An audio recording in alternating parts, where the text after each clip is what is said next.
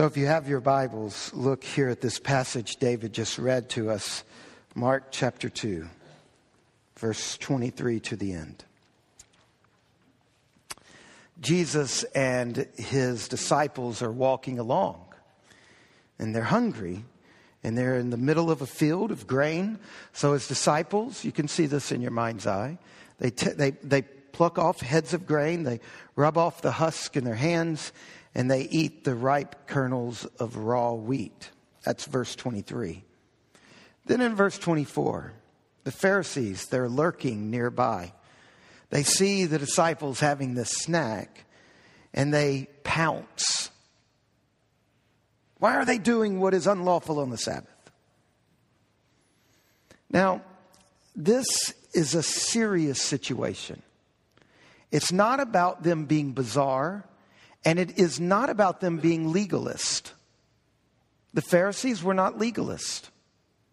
We've had that so ingrained in us that when we read these passages, we automatically slot them into that Jesus was about inward, heartfelt, honest religion, and the Pharisees were about outward, showy, hypocritical religion. That we then filter all of these passages through that, and we, we miss the, what the text is actually saying.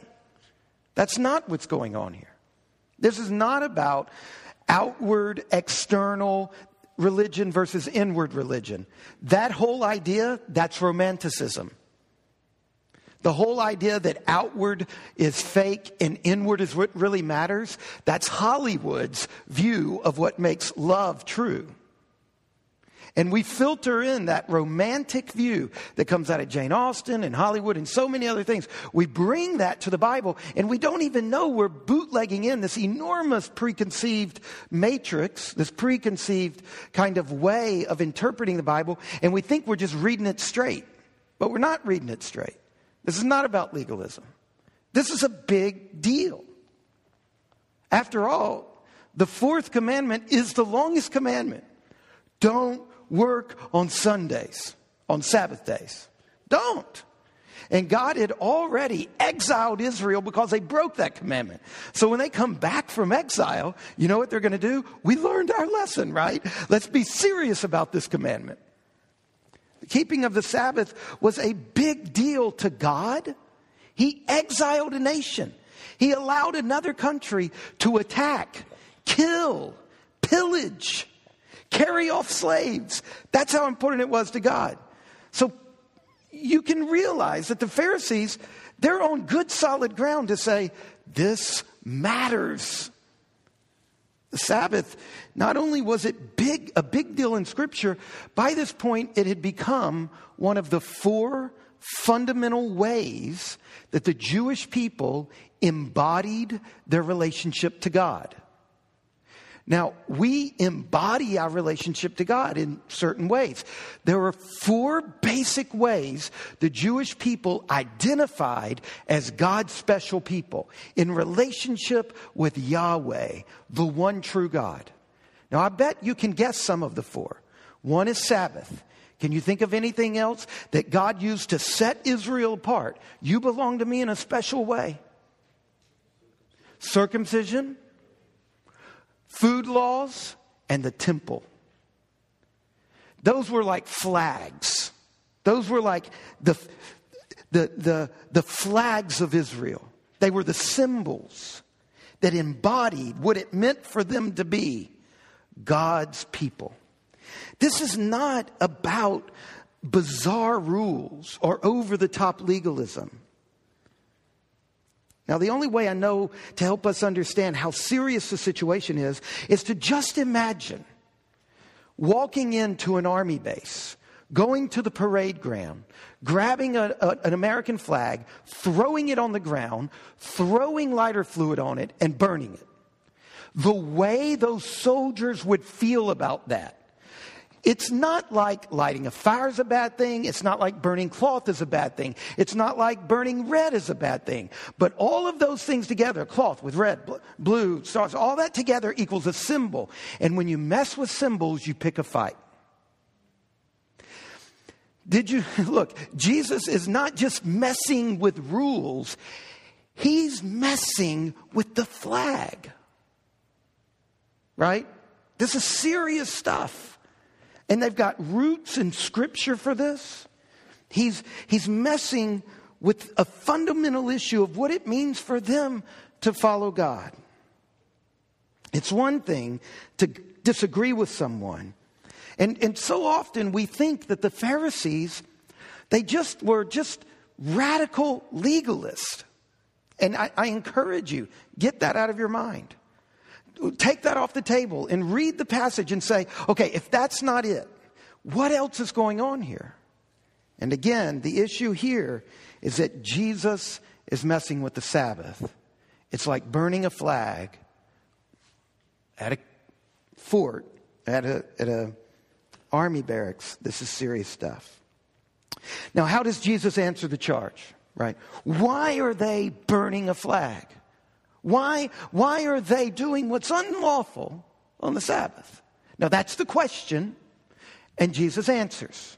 What's his answer?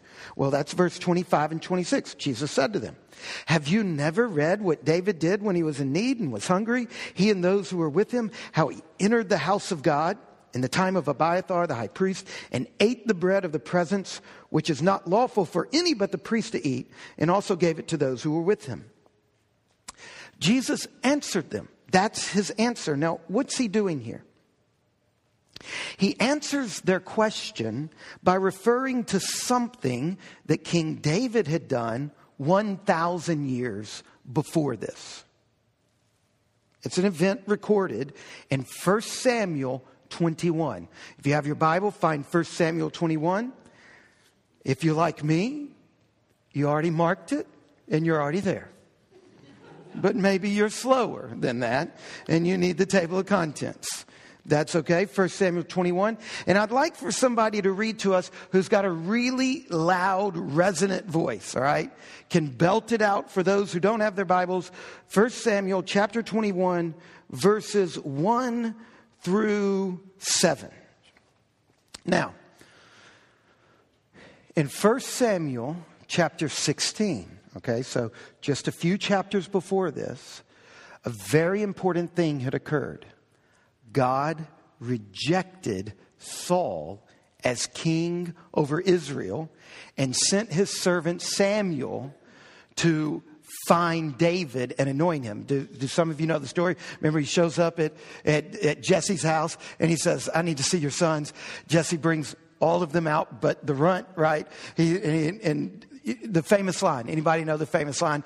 Samuel looks at the best, brawniest. You imagine me, really tough, tall, handsome, and um, and uh, and and Samuel looks at him, and what does God say to Samuel?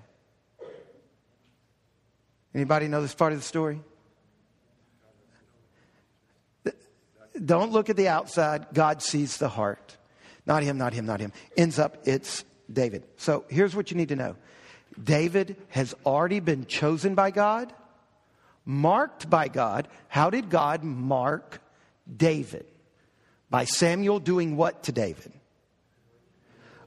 Pouring oil over him. Okay, so God had chosen David, anointed him, and marked him as the king. But he had not yet been enthroned. Sort of like a president's elected in November and January 20th, 22nd is um, the inauguration. And in that in between time, we call him president elect. David is sort of like king elect, but there's a difference. The old king doesn't want to give up the throne, so he spends several years hunting David around Israel, trying to kill David, because kings don't like losing their jobs.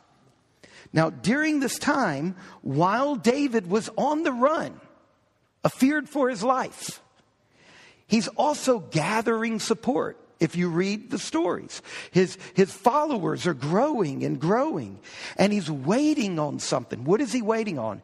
He's waiting on his time to come. He's waiting to be enthroned. He's been chosen, he's been marked, he's been ch- appointed by God, he's been anointed, but he's not yet been enthroned. And it's during that time, chosen, marked, as king, but not yet enthroned, running for his life, being threatened by the authorities, gr- growing a band of followers. It's during that time when David and his companions are so hungry, fleeing for their lives from the murderous King Saul. This is when they stop at the place of worship and beg for some bread. And there's no ordinary bread on hand. The priest Ahimelech gave David some of the bread of the offering, the holy bread that was kept on the special altar and that only priests could eat. And there's this funny little character, Doeg, the Edomite. Ends up, he's a spy for King Saul. And in the next chapter, he runs to King Saul, tells King Saul what happened. Anybody know what King Saul does to Ahimelech, the high priest? He kills him. Like you were aiding and abetting the enemy. Now, this is the story back in Mark chapter 2 that Jesus, they said, Why? Why are your disciples doing this and breaking the Sabbath? And Jesus says, Haven't you heard? And then references this story. What is it about the story of David and his soldiers and the, and the bread from the house of God that actually answers the question. What's the question? The question is, why are you breaking the Sabbath law? How does this story answer that question? Well, the story is an answer to the question only if Jesus somehow believed himself to be in an analogous situation. This is where it gets really interesting. Because when you stop and think back about the story Mark is telling, how did God mark Jesus out as the king?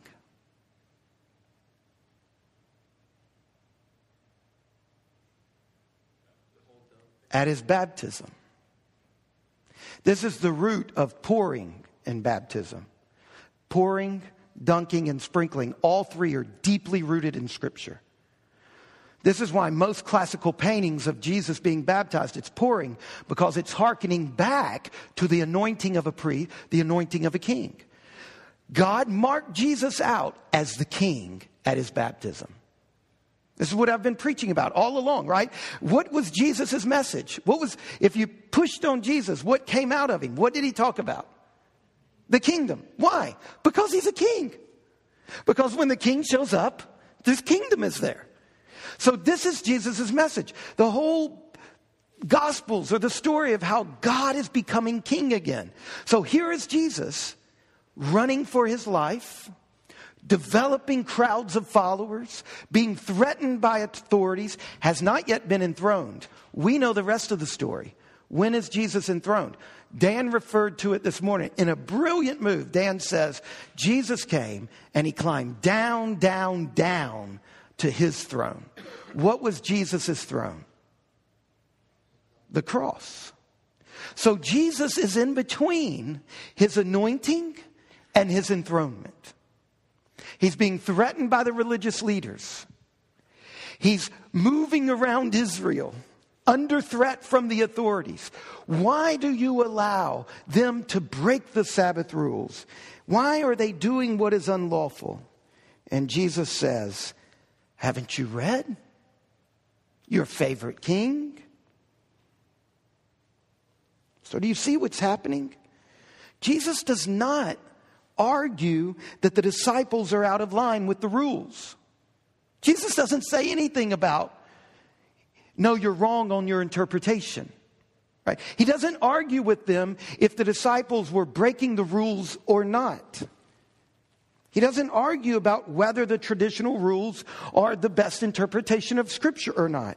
What he does is pleads special circumstances.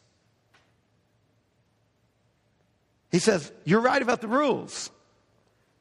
This is a unique circumstance. The argument from David's action is not that what David did anyone can do, it's actually the opposite. What David did, he could do because he had the authority to do it as the king on the run. So Jesus doesn't claim that his disciples were not breaking the Sabbath. He claims that in this situation, the actions of the disciples were warranted. This isn't a piece of casual or wanton civil disobedience. It's a deliberate sign of what? The king is here. The king is here. Can you imagine? God himself the way Mark writes this, by the way, look at, look at verse 23. Mark chapter 2, verse 23. One Sabbath he was going through the grain fields, and as they made their way, his disciples began to pluck grains of sand. Dan told you this morning what was Mark's favorite book of the Bible? And what was Mark's first quote from Isaiah in his Gospel of Jesus? Anybody know it or can find it in your Bible? What is the first thing he says from the book of Isaiah? Prepare the way of the Lord. And what did Dan tell us? One of Mark's favorite code words was the way. Mark wrote this verse, verse 23, in terrible Greek grammar. It's, it's bad. It's so bad, it's awkward. It's too bad for him. It's too awkward for him unless he's got an agenda. And, and, and the way to translate this is more like as they were making their way, they were plucking the heads of grain. So Mark is painting a, a, an image in your mind of what of the disciples doing what? What Isaiah said to do. Because when royalty visits, one of the most common effects on a city are roadworks.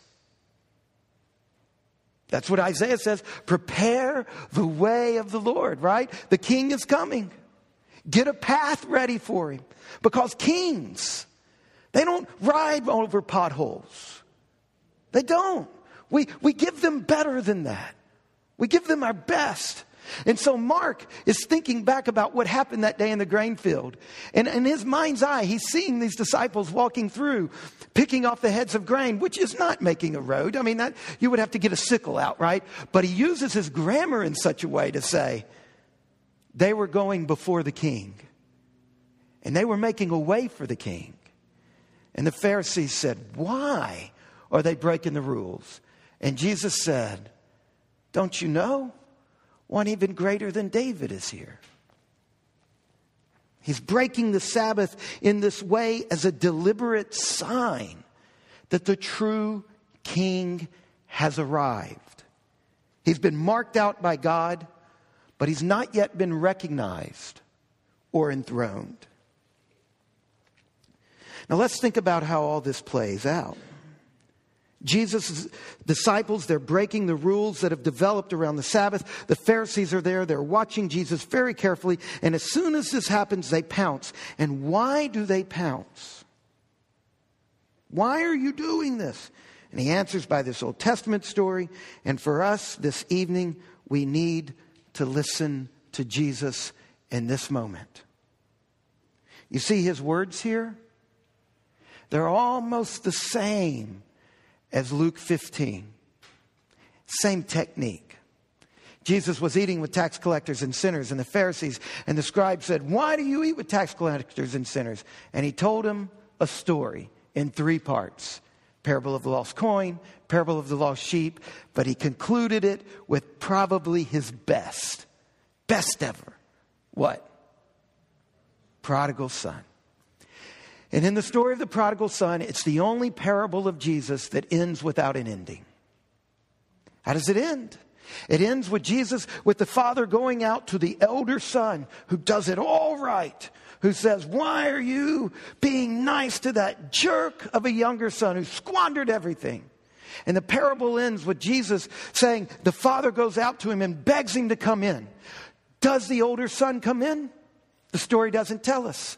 Why did Jesus tell a story without an ending? Because he was answering the Pharisees saying, Why are you eating with tax collectors and sinners? And he's saying to the Pharisees, You're the older brother. You're outside of the party. Will you please stop and come in?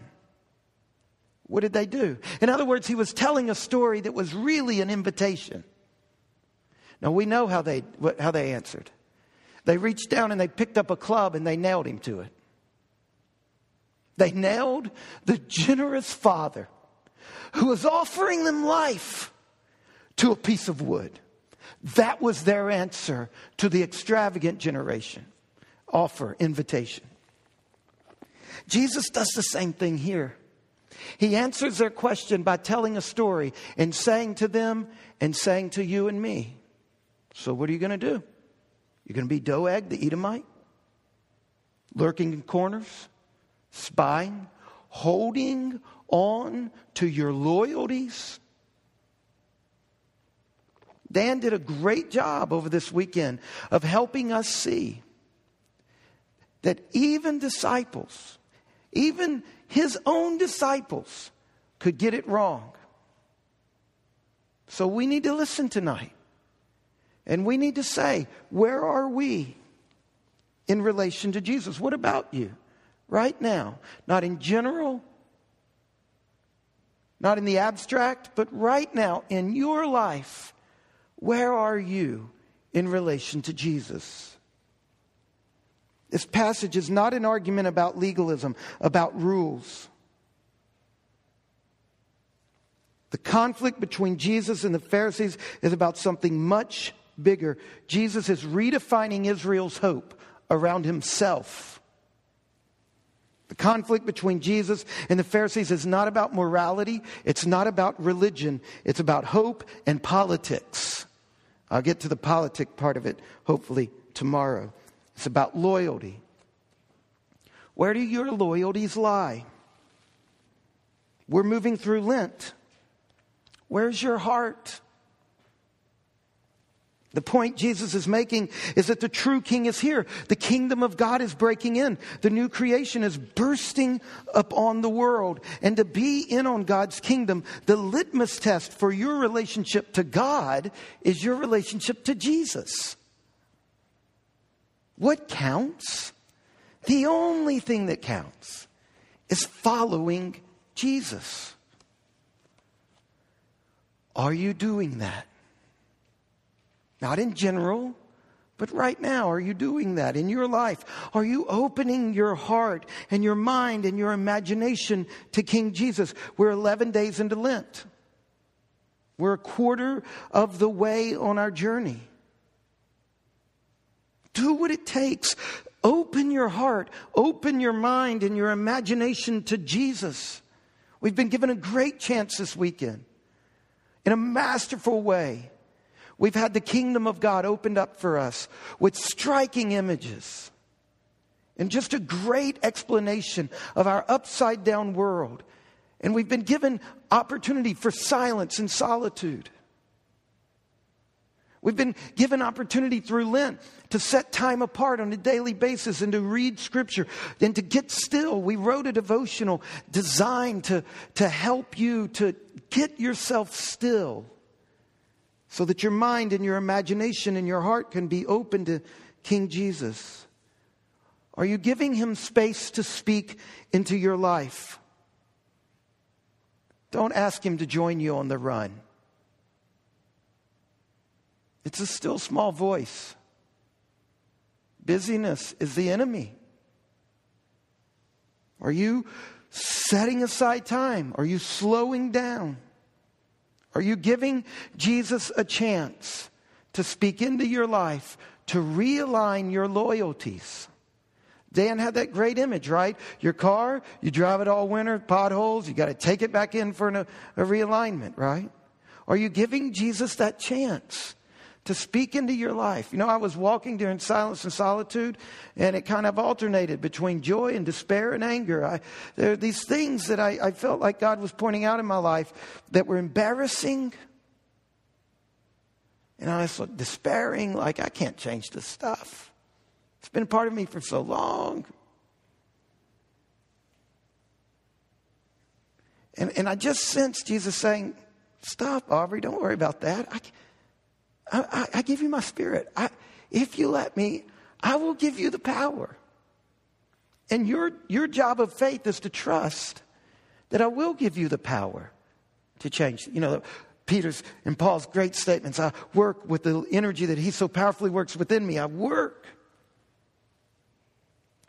Are you setting aside time to sit with the king and to listen for his voice?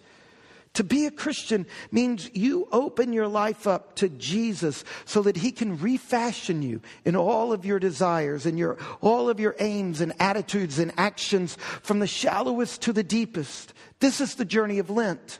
It's the journey of preparation. We're preparing to follow Jesus to the cross so that we can see him in his resurrection. We're asking God to make us loyal to Jesus from head to toe and inside and out. In your life, does Jesus have competition? That's what I think we need to do with this passage. Instead of sitting in judgment over the Pharisees as legalists, we need to realize this is a far deeper challenge to us. This is a challenge to us to say, what are we going to do? We're going to be Doeg the Edomite? We know what the Pharisees chose. That's exactly what they did. They ran off to Jerusalem, conspired with the Herodians, and killed Jesus, killed the high priest. They recapitulated the sin.